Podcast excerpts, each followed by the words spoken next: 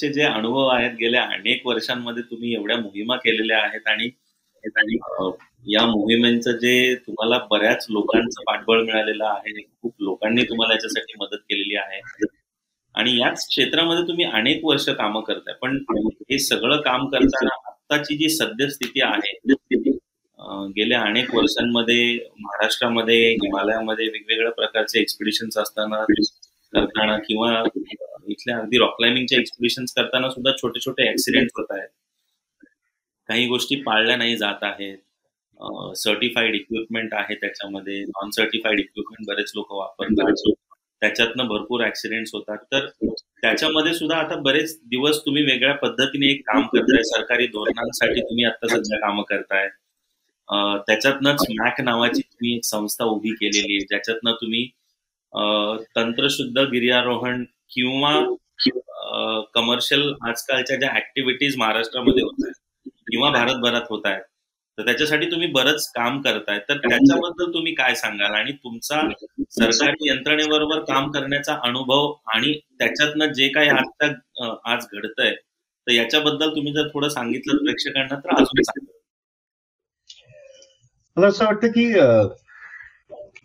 थोडक्यात महाराष्ट्रामध्ये काय साधारणतः चोपन्न साली या खेळाकडे लोक आकृष्ट व्हायला लागले. खेळाकडे म्हणा किंवा या साहसी अनुभवाकडे.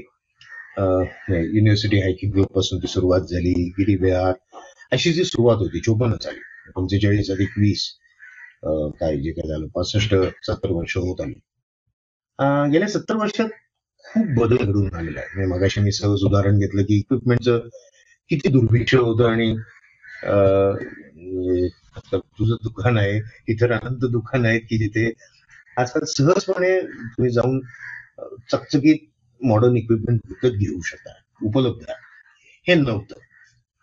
दुसरा एक भाग आणि म्हणजे एक आजकाल फॅशनेबल झालेली की सगळ्या गोष्टी इंटरनेट किंवा टेक्नॉलॉजीला शिव्या द्यायच्या. पण एक क्रांती एका वेगळ्या जातीची एक्याऐंशी साली घडून आली. आणि त्यानंतर माहितीचा विस्फोट झाला असं म्हटलं तर वागू ठरणार नाही. प्रचंड प्रमाणात माहिती हाताशी आली. पण आपण माहिती आणि अनुभव याच्यामध्ये फरक करायला शिकलं पाहिजे. आज काय वाटेल तो विचारायचं पटकन ओम गुगल आहे नमा म्हटलं की माहिती हाताला येते. पण त्याच्याबरोबर अनुभव येत नाही. आणि तो कुठेतरी कमी लेखा गेला. या नंतरच्या काळामध्ये गेल्या वीस पंचवीस वर्षामध्ये. त्यातला एक मगाशी तू शब्द उच्चारलास कमर्शियल प्रामाणिकपणे सांगू का इथे कुठलीही ऍक्टिव्हिटी वाढली की त्याच्यामध्ये कॉमर्स हे येतच. आणि ते स्वावलंबी त्यात वाईट वगैरे काही नाही म्हणजे कलेसाठी कला का जीवनासाठी कला वगैरे असे थोड थोड वाद होऊन गेलेले. पण ते एकदा मर्यादे एका मर्यादे पलीकडे जायला लागले त्याची लोकप्रियता जास्त लोक जायला लागले की त्याच्यामध्ये कॉमर्सही येणार व्यवहार हा येणार. पण तो प्रोफेशनल किती होऊ शकेल? याच्याकडे लक्ष हे आपण निश्चित केलेलं आहे. महाराष्ट्रापुरतं बोलायचं झालं तर. म्हणून मग त्या दोन हजार चौ चौदा सालातली पहिला जी आर मग अठरा साली दुसरा जी आर आणि आता एकवीस साली ऑगस्ट महिन्यात आलेला तिसरा जी आर. एक भूमिका तेव्हा अशी घेतलेली मला आठवते. म्हणजे त्याला कारण जी मग अशी तू उल्लेख केलास ती घडली लोकप्रियता वाढली खूप लोक जायला लागले. लोकांची क्रयशक्ती वाढली. लोकांच्या दोन पैसे जास्त असायला लागले. तिची परिस्थिती तीस चाळीस वर्षांपूर्वी नव्हती.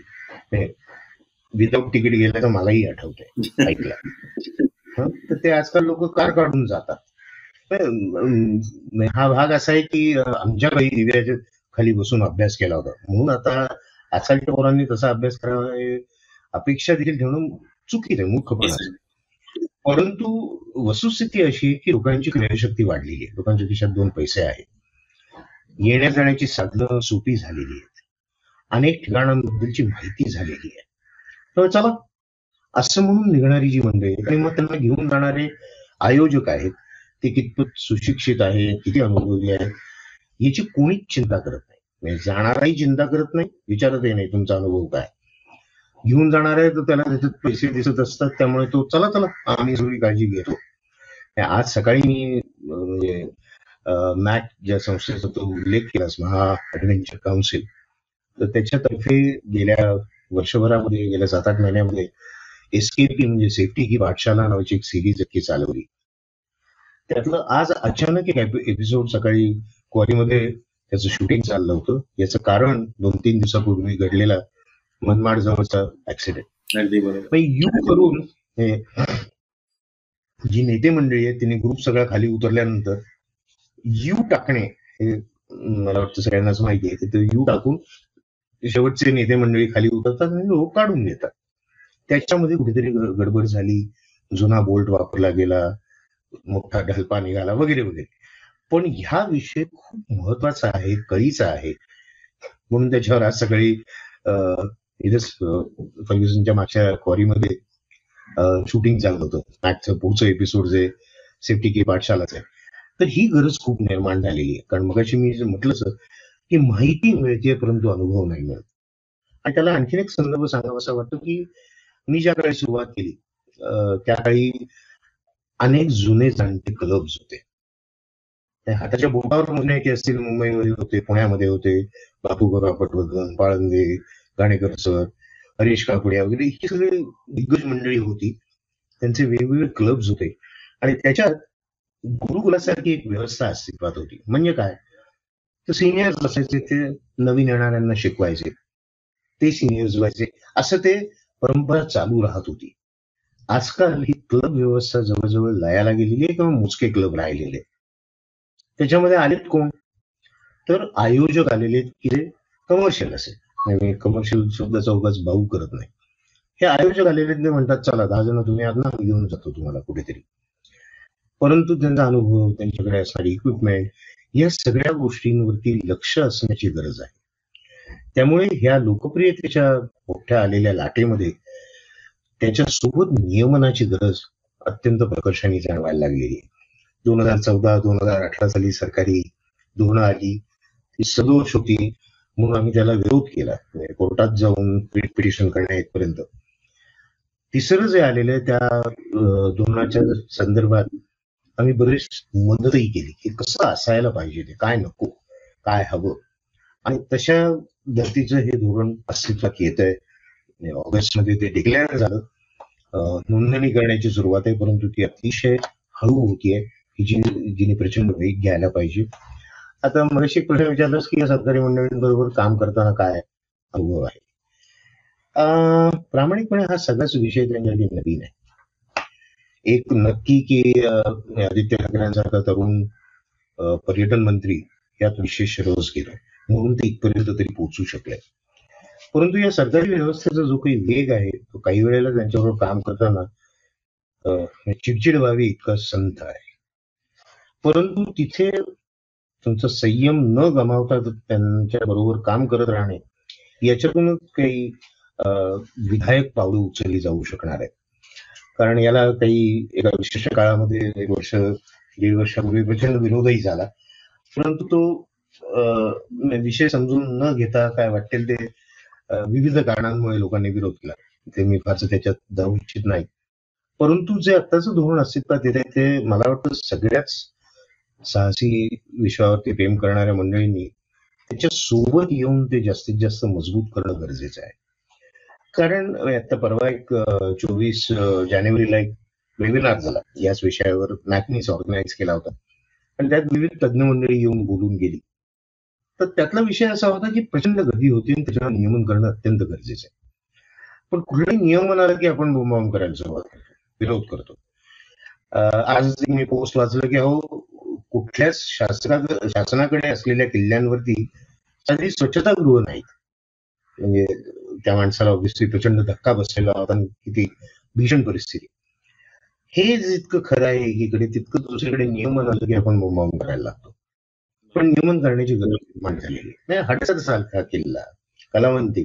तिथे जर सात सातशे हजार हजार माणसं जायला लागली तर अपघाताला ते निमंत्रण आहे. तर नियमन असायला हवं. पण म्हणून झालेला भाग असा आहे की जाणार जो माणूस आहे त्याकडे पैसे आले दळणवळणाची सोपी साधनं आलेली आहेत आणि तो सोय बघत असतो. त्यामुळे जी लोकप्रिय ठिकाणे आहेत ती सोयीची आहेत त्यामुळे तिथे प्रचंड गर्दी होते. आता एक करावं लागेल की अहो नाही हाऊसफुलचा बोर्ड आहे दुसरीकडे जा. आणि आता गाणेकर सरांनी एक मुद्दा मध्यंतरी मांडला की पुण्याच्या अवतीभोवती सुमारे अडीचशे ठिकाण आहेत. पण जातात कुठे लोक? राजमाजी सिंहगड लोहगड संपलं. तर हा जो काही भाग आहे ही गर्दी विकेंद्रित करायला पाहिजे. आणि त्यासाठी काही सोयी स्थानिकांची मदत घेणं परंतु त्यावर नियंत्रण असणं. कारण नवीन प्रकरण बोकाळायला लागलेलं आहे त्यामुळे स्थानिक जवळजवळ किल्ला आपल्याच मालकीचा आहे असं समजायला लागलेलं स्थानिकांना रोजगार मिळाला पाहिजे हे जितकं खरं आहे तितकंच त्यांनी अचरटपणाने वागता कामा नये किंवा ह्या गोष्टीचा गैरफायदा घेता कामा नये. कारण गावाच्या देवळाला वीस वीस हजार रुपये देणगी द्या असं मागणारे झटिंगही पुढे येतात. आणि त्यांच्या गुमावून झाली होती तर ह्या सगळ्याच गोष्टींमध्ये एक समन्वयाचा अनुभव अभाव आहे. सरकारी यंत्रणांबद्दल बोलायचं झालं तर वन खातं आहे. की जे त्यांच्याकडे मनुष्यबळ आहे जे बरंच काही चांगलं काम करत आहे. आर्किओलॉजी आहे पर्यटन विभाग आहे जो आता ऍक्टिव्हली काही लक्ष घालू इच्छितोय. होम डिपार्टमेंट आहे पोलीस यंत्रणा आहे. तर ही या सगळ्या मंडळींनी एकत्र येऊन काम करण्याची गरज आहे. आणि दुर्दैवाचा भाग असा आहे की अमक खातं त्यांना वाटलं म्हणून त्यांनी हे केलं. आणि ते इतर खात्यांचा विचार करतातच असं नाही. किंवा त्यांच्याशी ते संपर्कात राहतात हे देखील घडत नाही. ही दुर्दैवाची बाब आहे. त्यासाठी या आताच्या परिसंवादात विषय आला की हे समन्वय याच्यामध्ये असणं गरजेचं आहे. तर काही शहाणे असे निर्णय घेता येऊ शकतील आणि या गोष्टीला आळा घालता येईल. प्रचंड प्रमाणात लोकांचं शिक्षण लोकशिक्षण करण्याची गरज आहे की अवश्य बाहेर जा. ते लोकप्रिय झाले याचं मला अजिबात वाईट वाटत नाही. संख्या वाढली याचंही वाईट वाटत नाही. परंतु तिथे जाऊन जे काही वेडेचार घडतात तिथे जाऊन जी अनुभवाची कमतरता आहे ती कुठेतरी काढून टाकता येईल वेगवेगळ्या माध्यमातून. त्यासाठी प्रयत्न करणं गरजेचं आहे. फर्स्ट स्टेप आता फर्स्ट एडचा कुठला कोर्स करायचा हे देखील आपल्याला माहिती नाही. किंवा आता अस्तित्वात असलेले फर्स्ट एडचे कोर्सेस हे डोंगरात जाण्यासाठी निरुपयोगी आहे. शहरात हा कापलं तर काय करावं हे सांगणारा फर्स्ट एड कोर्स डोंगरातही अपघात घडला. तर काय आता मॅथ तर्फे आम्ही करिक्युलम हा फर्स्ट एड कोर्स आउटडोरसाठी कसा असावा याचं दिलेलं आहे. एक दोन म्हणजे कोल्हापूरमध्ये एक कार्यक्रम तसा आयोजित केला होता. संगन व्हॅलीमध्ये गेला होता. की तिथल्या लोकांसाठी म्हणजे जे ऑर्गनायझर्स आहेत आयोजक आहेत त्यांच्यासाठी अशा गतीचे कार्यक्रम राबवले. नमुन्या दाखल. मॅकची कुठली यायची इच्छा नाही की चला मॅक मॅगला कुठली तरी इन्स्टिट्यूट काढायची अजिबात नाही. परंतु हे लोकांनी करावं करणारी मंडळी आहेत उत्साही मंडळी परंतु त्यात काहीतरी एक सुसूत्रता असणं गरजेचं आहे. एक काहीतरी करिक्युलम नसणे म्हणून फर्स्ट एडसाठी करिक्युलम सुचवलेलं आहे. ते कदाचित त्याला मान्यता लवकरच मिळेल. आउटडोर एक्सपर्ट तुला माहिती असलेला शब्द किंवा हे जे सगळ्या गोष्टी घडवून आणणारे ऑर्गनाईज करणारे जे गाईड्स आहेत गाईड मार्गदर्शक जे काही आपण त्याला शब्द वापरायचा त्यांच्यासाठी अत्यंत प्राथमिक दर्जाचा लेवलचा अभ्यासक्रम असणं गरजेचं आहे. कारण म्हणजे मग बावळट गोष्टी घडणार नाही. की अरे हे मला माहितीच नव्हतं म्हणून घडलं. या गोष्टी घडणार नाही. मग त्याच्या पुढचं शिक्षण घेऊ नये का? तर अवश्य घ्यावं. परंतु कमीत कमी एवढं तरी क्वालिफिकेशन त्यांच्याकडे असावं यासाठी मॅथ प्रयत्नशील आहे. तर मॅथ हे काही म्हणजे कुठल्याही मॅथची कुठलीही मनीषा अशी नाही की या सगळ्या क्षेत्रावरती कंट्रोल असावा याच्यातून कुठले तरी लाभ मिळावे मॅथ ही एखाद्या दीपस्तंभासारखी आहे. की बाबा रे इथे धोका आहे जपू. दीपस्तंभ उंचावर असतो त्याप्रमाणे मग अनुभवी मंडळी एकत्र आलेली आहेत आणखीन मंडळींना आवाहन आहे की त्यांनी या प्रयत्नात सामील व्हावं. की लोकांचं शिक्षण ह्या आयोजकांचा आणखीन अनुभव कसा वाढीस लागेल यासाठी त्यांना काय देता येईल. अशा गतीचं काम करत राहणं अशी मॅकची भूमिका आहे. त्यामुळे मॅकला कुठलाच या क्षेत्रावरती कंट्रोल किंवा हुकमत गाजवायची नाहीये तर ह्या धर्तीचे प्रयत्न माझे चालू राहतील. सरकारी सहभाग हा अत्यावश्यक आहे. कारण शेवटी आपण डोंगरात जाणारी मंडळी दरवाज्यावर उभं राहून तिकीट काढणार आहोत. हे सरकारी यंत्रणाच असायला पाहिजे. त्या बाबतीत एक कंजूसपणा जो आहे तो सरकारला कधीतरी सोडावा लागेल. त्याचं कारण असं आहे की नुसतेच अडचणी आहेत अपघात घडतायत हे असं करायला पाहिजे. म्हणून आपल्याकडे पद्धती विचित्र अस्तित्वात आलेली आहे. दुर्दैवाने त्या करोनाने भर घातली. हे बंद करा. बंद करा म्हणजे सगळेच त्यांचं म्हणजे त्यांना काही करायला लागत नाही. त्यामुळे त्याच्या बंदी घालणं खूप सोपं आहे.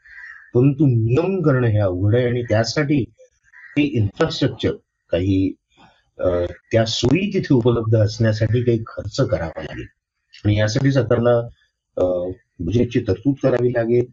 त्यातल्या योग्य व्यक्तींची निवड करून त्यांना तिथे नियंत्रणासाठी बसवावं लागेल. स्थानिकांची मदत घ्यावी लागेल.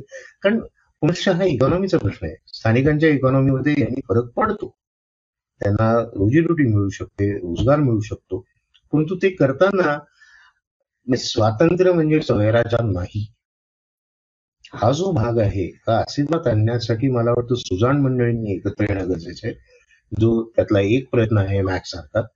दुसरं सरकारने याच्यामध्ये असणं अत्यावश्यक आहे. ते स्पोर्ट्स डिपार्टमेंट आहे पर्यटन मंत्रालय आहे का शेती मंत्रालय? मला काहीही फरक पडत नाही. सरकारी सरकार आहे. त्यांच्याकडे यंत्रणा आहे पैसे आहेत आणि माणसं आहेत. ती वापरली गेली पाहिजे.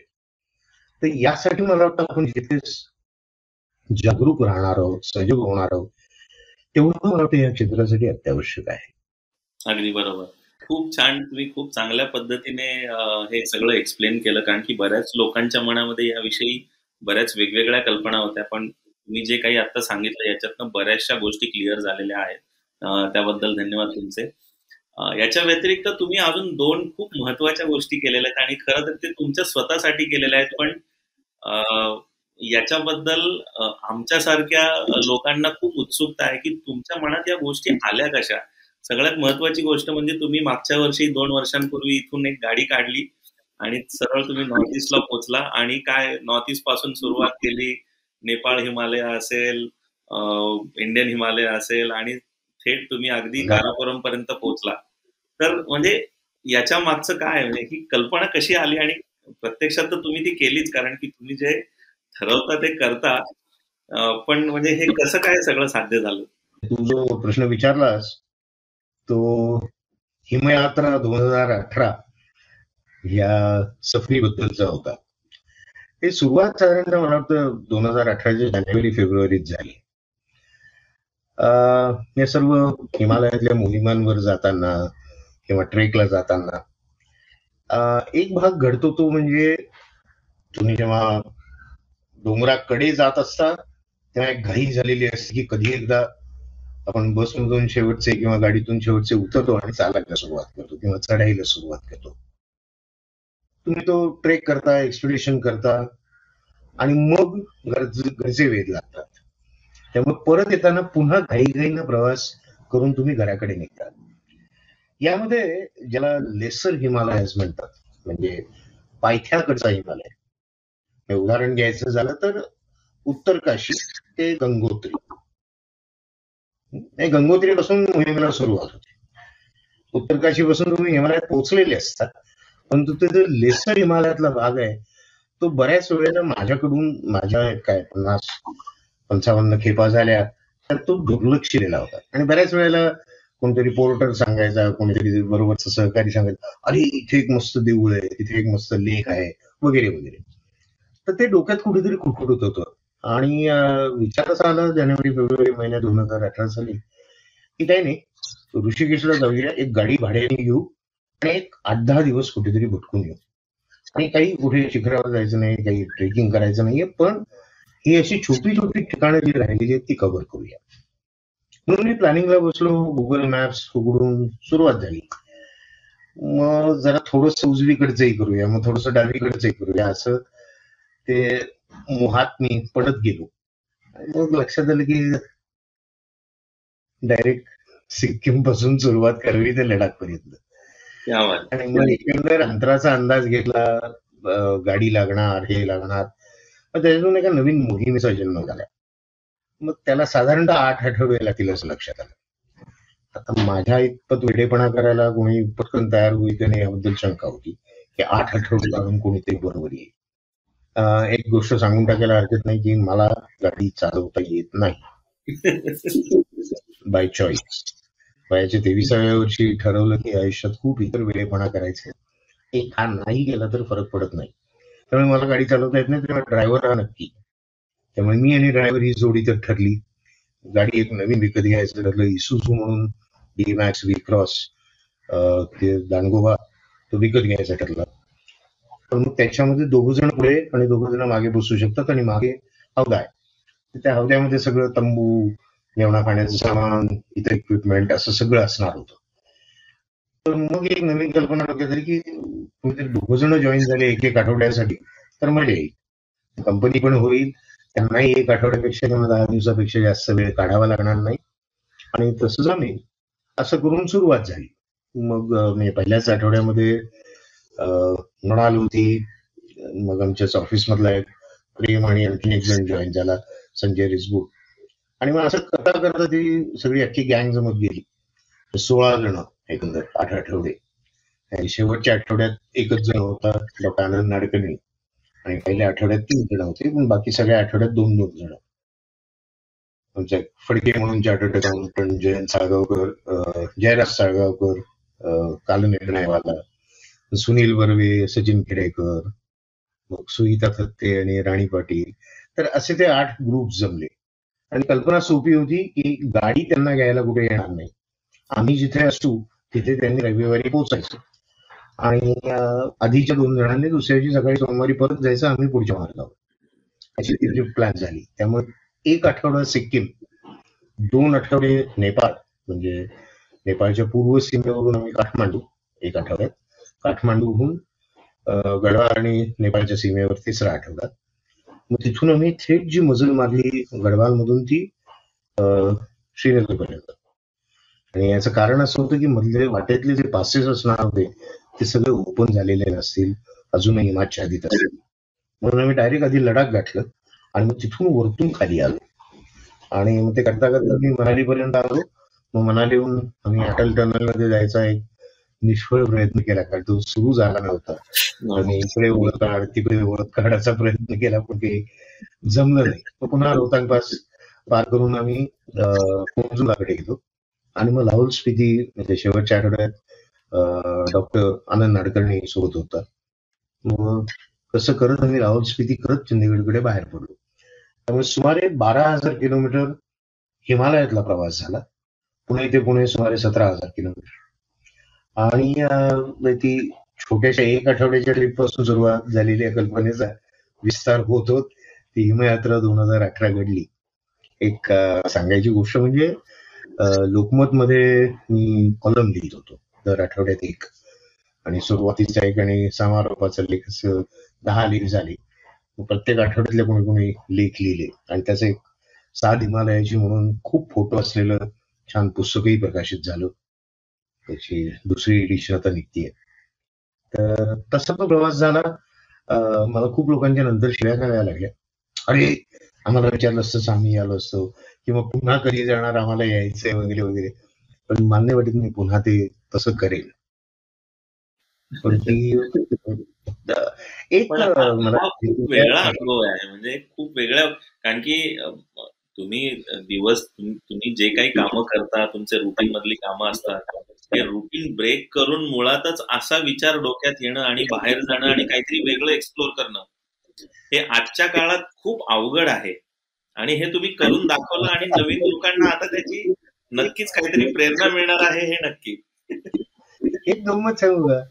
वेळ असा कधी मिळत नाही. वेळ काढावा लागतो. आणि त्याचा तुमचा एकदा निश्चय झाला तुमच्या डोक्यात तो किडा असला की तो जमतो.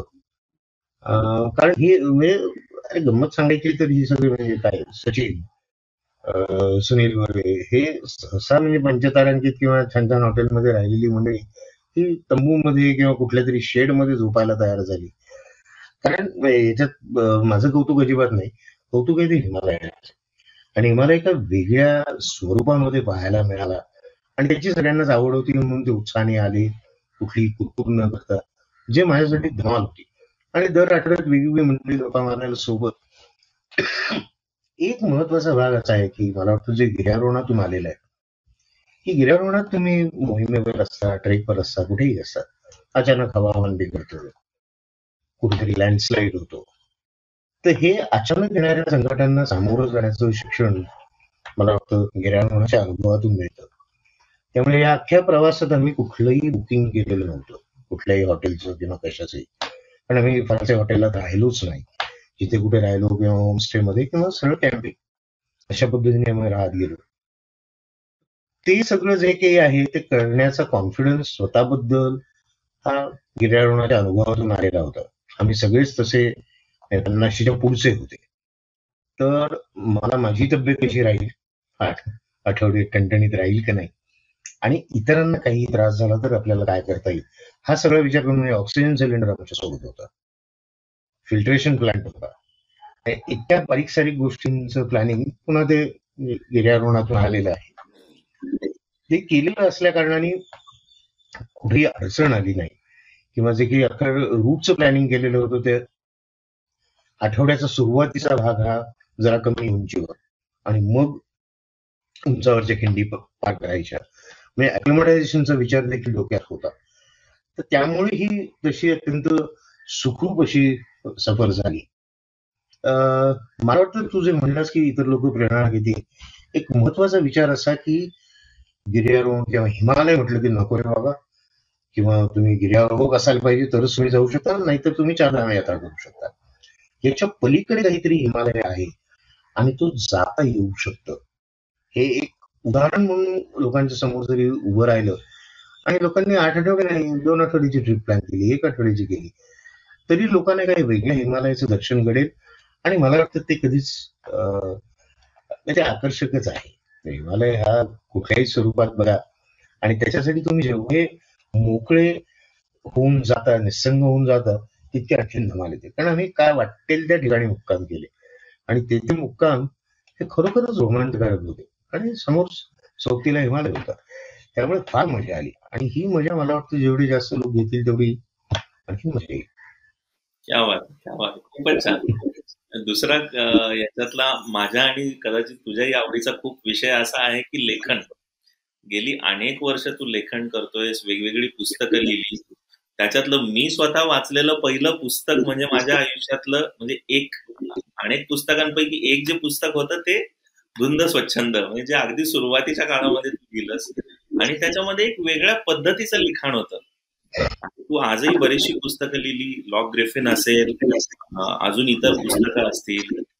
तर हे हे कसं सुचलं किंवा हे लिहिण्यामागचं कारण काय होतं? प्रामाणिकपणे सांगायचं मराठी चांगलं म्हणजे मॅट्रिकला भक्कम मार्क वगैरे भाषा विषय चांगला होता. परंतु कुठेतरी डोक्यात एक कल्पना बसलेली होती किंवा धारणा अशी होती की लिहिणं वगैरे आपला प्रांत नाही. आणि याला पहिल्यांदा सुरू लावला तो आमचा मित्र डॉक्टर आनंद नाडकर्णी. ठाण्याचाच तो वर्ष ओळखतो तुम्ही बाहेर तू एवढा भटकलाय तू लिहित का लिहिणं विणं आपल्याला नाही जमायचं.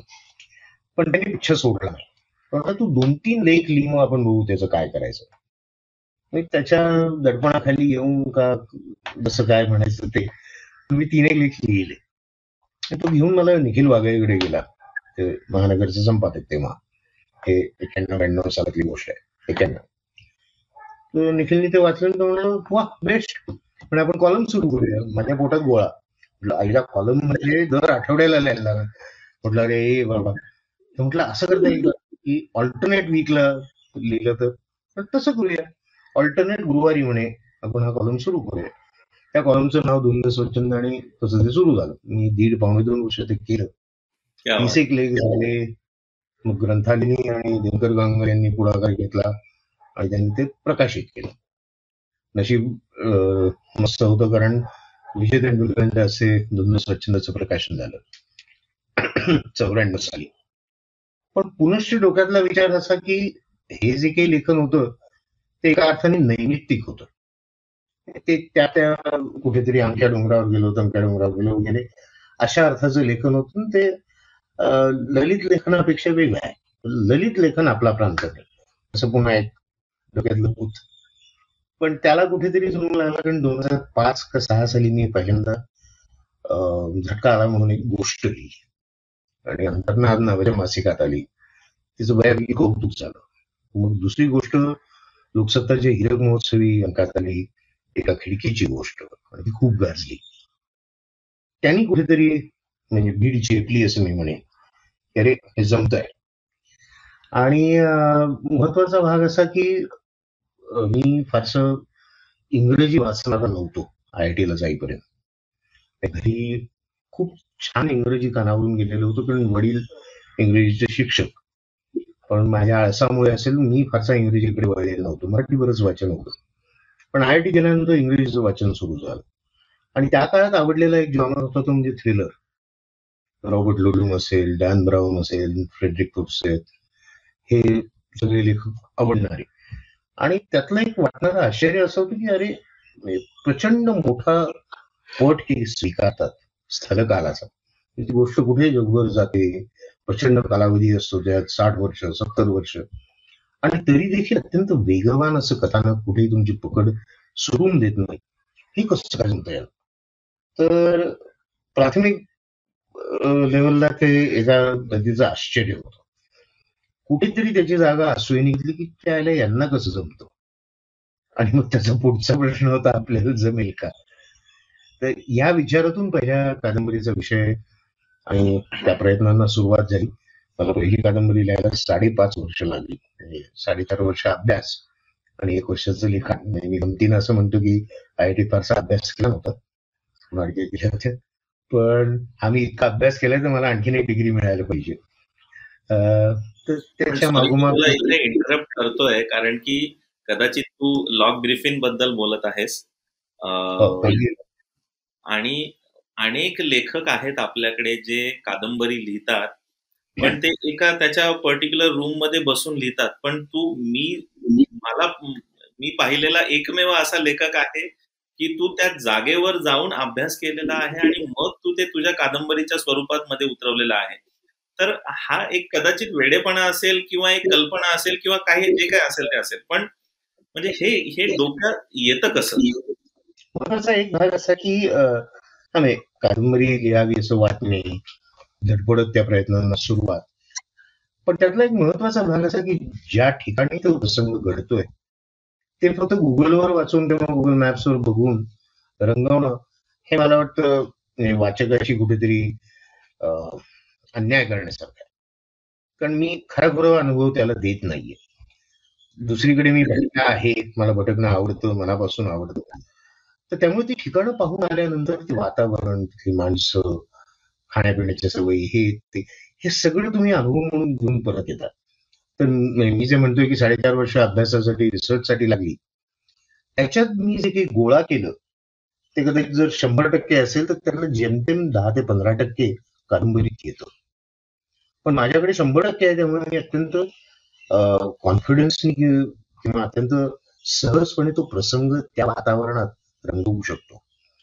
मला वाटतं लेखनामागची मी आणखीन जरा गंभीर विषयाकडे वळतो की लिहिणं का आवडतं वगैरे वगैरे. तर का आवडतं याच्यातला महत्त्वाचा भाग असा की मला गोष्टी सांगायला आवडतं. परंतु तो अनुभव जास्तीत जास्त जिवंत आणि टोकदार कसा होईल हे म्हणजे हा एक ध्यास असतो लिहिण्यामागचा. म्हणजे माझ्या त्या रिसर्च किंवा त्या भटंतीच्या मागचं ते एक महत्वाचं कारण आहे की नाही तो अनुभव जिवंतपणे देता आला पाहिजे. काही वेळेला थोडीशी टीकाही झाली आहे की बाया हे धोरणाला केवढी लांब आहेत वगैरे वगैरे. पण ते जेमतेम दहा टक्के किंवा पाच टक्के मंडळींनी ते त्यांना उचलं नाही. नदीचा भाग असा की इंग्रजी कादंबऱ्यात लोकांना हे चालतं. इंग्रजी कादंबऱ्यात बारा बारा पानं एखाद्या प्रसंगाचं वर्णन करणारी त्यांना चालतात पण तू मराठीत त्यांना त्याची फटक माहिती नाही का? परंतु तो अनुभव जिवंत करणं किंवा किंवा टोकदार करणं हा एक ध्यास माझ्याकडे आहे. मला गोष्टी सांगायला आवडतात. तर ती गोष्ट सांगत असताना त्या माणसाला त्याचा एक फील आला पाहिजे. त्याची झलक त्याला मिळाली पाहिजे. हे एक कुठेतरी डोक्यात. दुसरा एक भाग की म्हणजे जो माझ्या मगाशी उल्लेख झाला त्याचा की काय हो आय आय टीला गेला सी फुकट घालवली. तर प्रामाणिकपणे सांगायचं तर इंजिनिअरिंग फुकट गेलेलं नाही. मला इंजिनिअरिंगचा प्रचंड फायदा या लेखनासाठी झालेला आहे. आणि तो कसा? तर हे अख्खं जे कथानक किंवा कादंबरी हा जो काही प्रचंड मोठा पसारा असो त्याच्यामागे जर डिझाईन असेल तर तो अतिशय म्हणजे काय रेखीव अनुभव होऊ शकतो. म्हणजे मी जर नुसती सुरुवात केली आज आणि बघूया कुठे संपेल तिथे संपेल कादंबरी मला नाही लिहिता यायची. पण मला कादंबरीला सुरुवात करताना मला सुरू कुठे होणार आहे शेवट कुठे होणार आहे माहिती असतं. त्याच्यासाठी एक्सेल शीट्स त्याच्यात म्हणजे त्या त्या चॅप्टरमध्ये कुठल्या घटना घडणार आहेत कुठे घडणार आहेत त्याच्यात कुठली पात्र आहेत ह्याच्या सकट माझ्या नोट्स आणि असा सगळा अभ्यास त्याच्यामागे उभा असतो. आणि त्यामुळे ती आटोपशीर आणि बांधीवशी गोष्ट तयार होत जाते. आणि त्याच्यासाठी विचार करायला लागतो त्याच्यासाठी भटकंती करायला लागते. परंतु ते सगळं जुळवत असताना प्रामाणिकपणे मला प्रचंड मजा येते. आणि ती मजा किती चांगल्या पद्धतीने लोकांपर्यंत पोहोचवता येईल किती टोकदारपणे किती अनुभव समृद्ध पद्धतीने पोहोचवता येईल हा प्रयत्न मग त्या लेखनात असतो. आणि खरं सांगायचं तर म्हणजे कादंबरी आली हे दोन्ही आधीच्या कादंबऱ्यांच्या वृत्त्या झाल्या आणि दोन्ही कादंबऱ्या खूप यशस्वी झाल्या. ते कौतुक आवडत नाही का? तर आवडतं. अवश्य आवडतं. परंतु त्यापेक्षा तो त्या कादंबरीसाठी केलेला आधीचा जो प्रवास होता काय साडेपाच वर्ष लॉक ग्रिफिन साडेचार वर्ष ह्याच्यासाठी विश्वस्तसाठी तो मी मॅक्सिमम एन्जॉय केलेला आहे. म्हणजे, म्हणजे गमतीचा भाग असा आहे की म्हणजे एक साधा प्रश्न की आता मी गिर्यारोहक आहे का? तुम्ही प्रामाणिकपणे उत्तर देऊन नाही. पण मी भटक्या आहे का तर आहे. आणि ते कुठेतरी त्या म्हणजे जो काही ध्यास किंवा जे काही पॅशन गिर्यारोहणात होतं ते आता लेखनात आलेलं आहे. आणि मला आणखी गोष्टी करायच्या आहेत आणखीन गोष्टी. म्हणजे विश्वस्त सारख्या कादंबरीमध्ये कोड आहे. आणि गमतीनं असं म्हणतो म्हणजे पाच जण त्या कोड्याचा शोध घ्यायला म्हणून मागे लागतात. मी गमतीनं असं म्हणतो की नाही त्यांच्यात एक सहावा आदर्श मेंबर होता तो म्हणजे मी. आणि मग म्हणजे कोडं आधी आपणच रचायचं आणि मग त्याचं सोडवण्यासाठी ते प्रयत्न करायला मागे लागायचं. हा जो काही प्रवास आहे ना तो माझ्यासाठी विलक्षण आहे आणि तो हा म्हणजे तो आवडतो. म्हणजे त्याच्यासाठी आणखीन लेखन करावं असं वाटत राहतं. या खरी मजा आहे. म्हणजे त्याचं कौतुक नंतर होतं हा एका अर्थाने नंतरचा भाग आहे आवडतो. परंतु ते कौतुक मिळावं म्हणून लेखन होतं का तर नाही. तो अनुभव एका अर्थानं जिवंत करणं हा जो काही प्रयत्न आहे तो अतिशय धमाल आहे आणि तो सध्याचा हा जो काही प्रवास आहे एक भटका म्हणू किंवा गिर्यारोहक म्हणू लेखक म्हणूयात काय आपण वाटेल ते म्हणूयात पण ही जी काही अनुभवाची शिदोरी आहे गेली चाळीस पंचेचाळीस वर्ष तू माउंटनमध्ये फिरतोयस वेगवेगळ्या ठिकाणी जाऊन आलाय जगभर फिरला आहेस आता काय? आता पुढे काय? कारण की भटकणं हे कधी माणसासाठी थांबत नाही.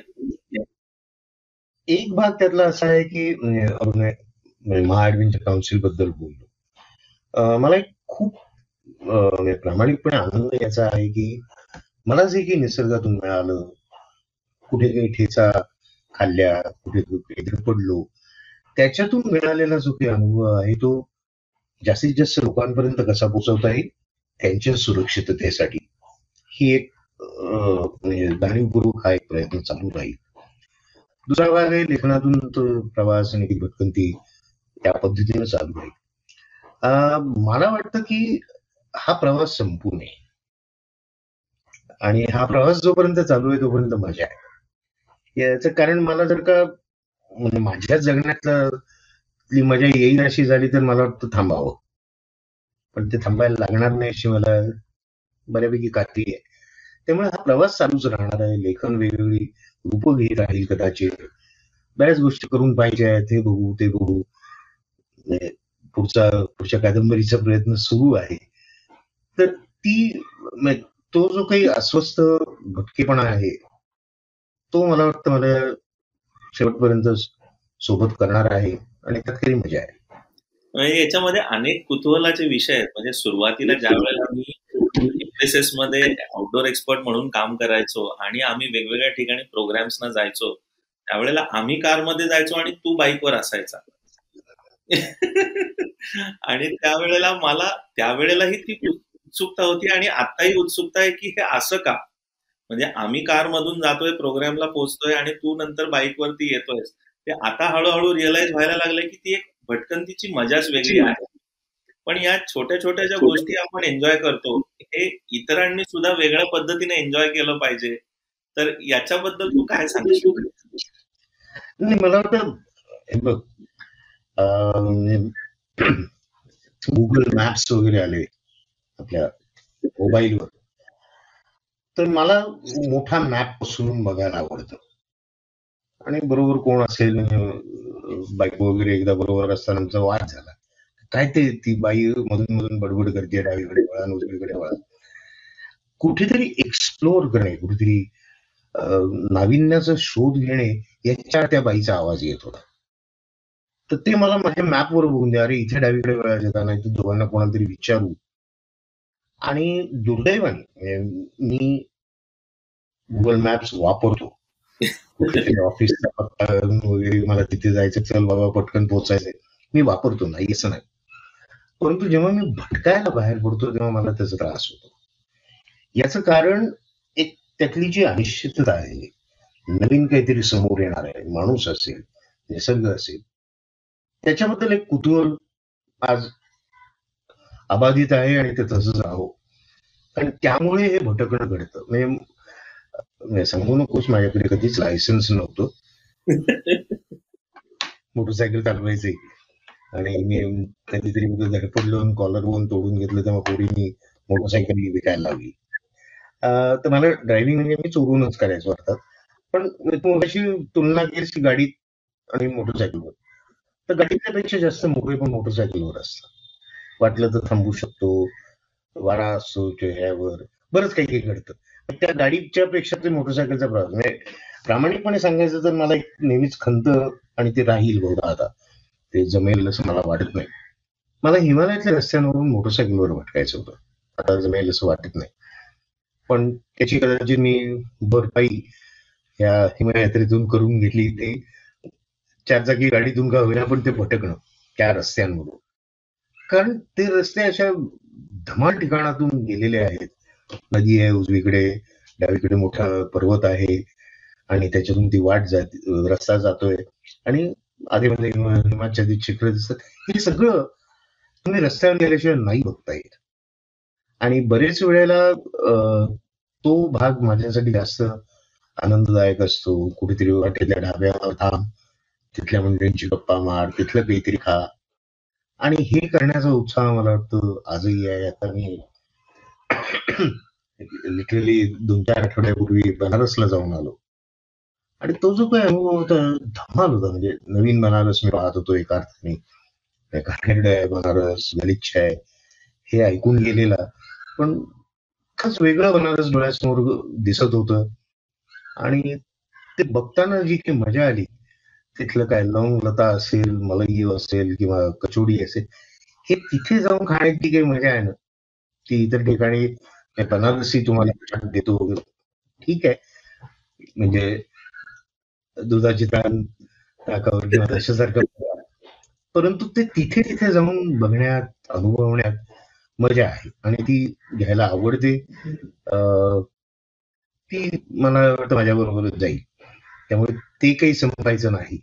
आणि मग ते वेगवेगळ्या फॉर्म मधून म्हणजे गिर्यारोहण करत असताना ते मला एका वेगळ्या फॉर्ममध्ये बसलं. लेखन करत असताना ते एका वेगळ्या फॉर्ममध्ये सापडते. आणि पोचवण्याचा लोकांपर्यंत प्रयत्न आहे. म्हणजे तो किती यशस्वी काय होतो वगैरे याचे जे काही मापदंड आहेत ते मला फारसे भेडसावत नाही ते करायला मिळतं यात खरा आनंद आहे. अगदी बरोबर.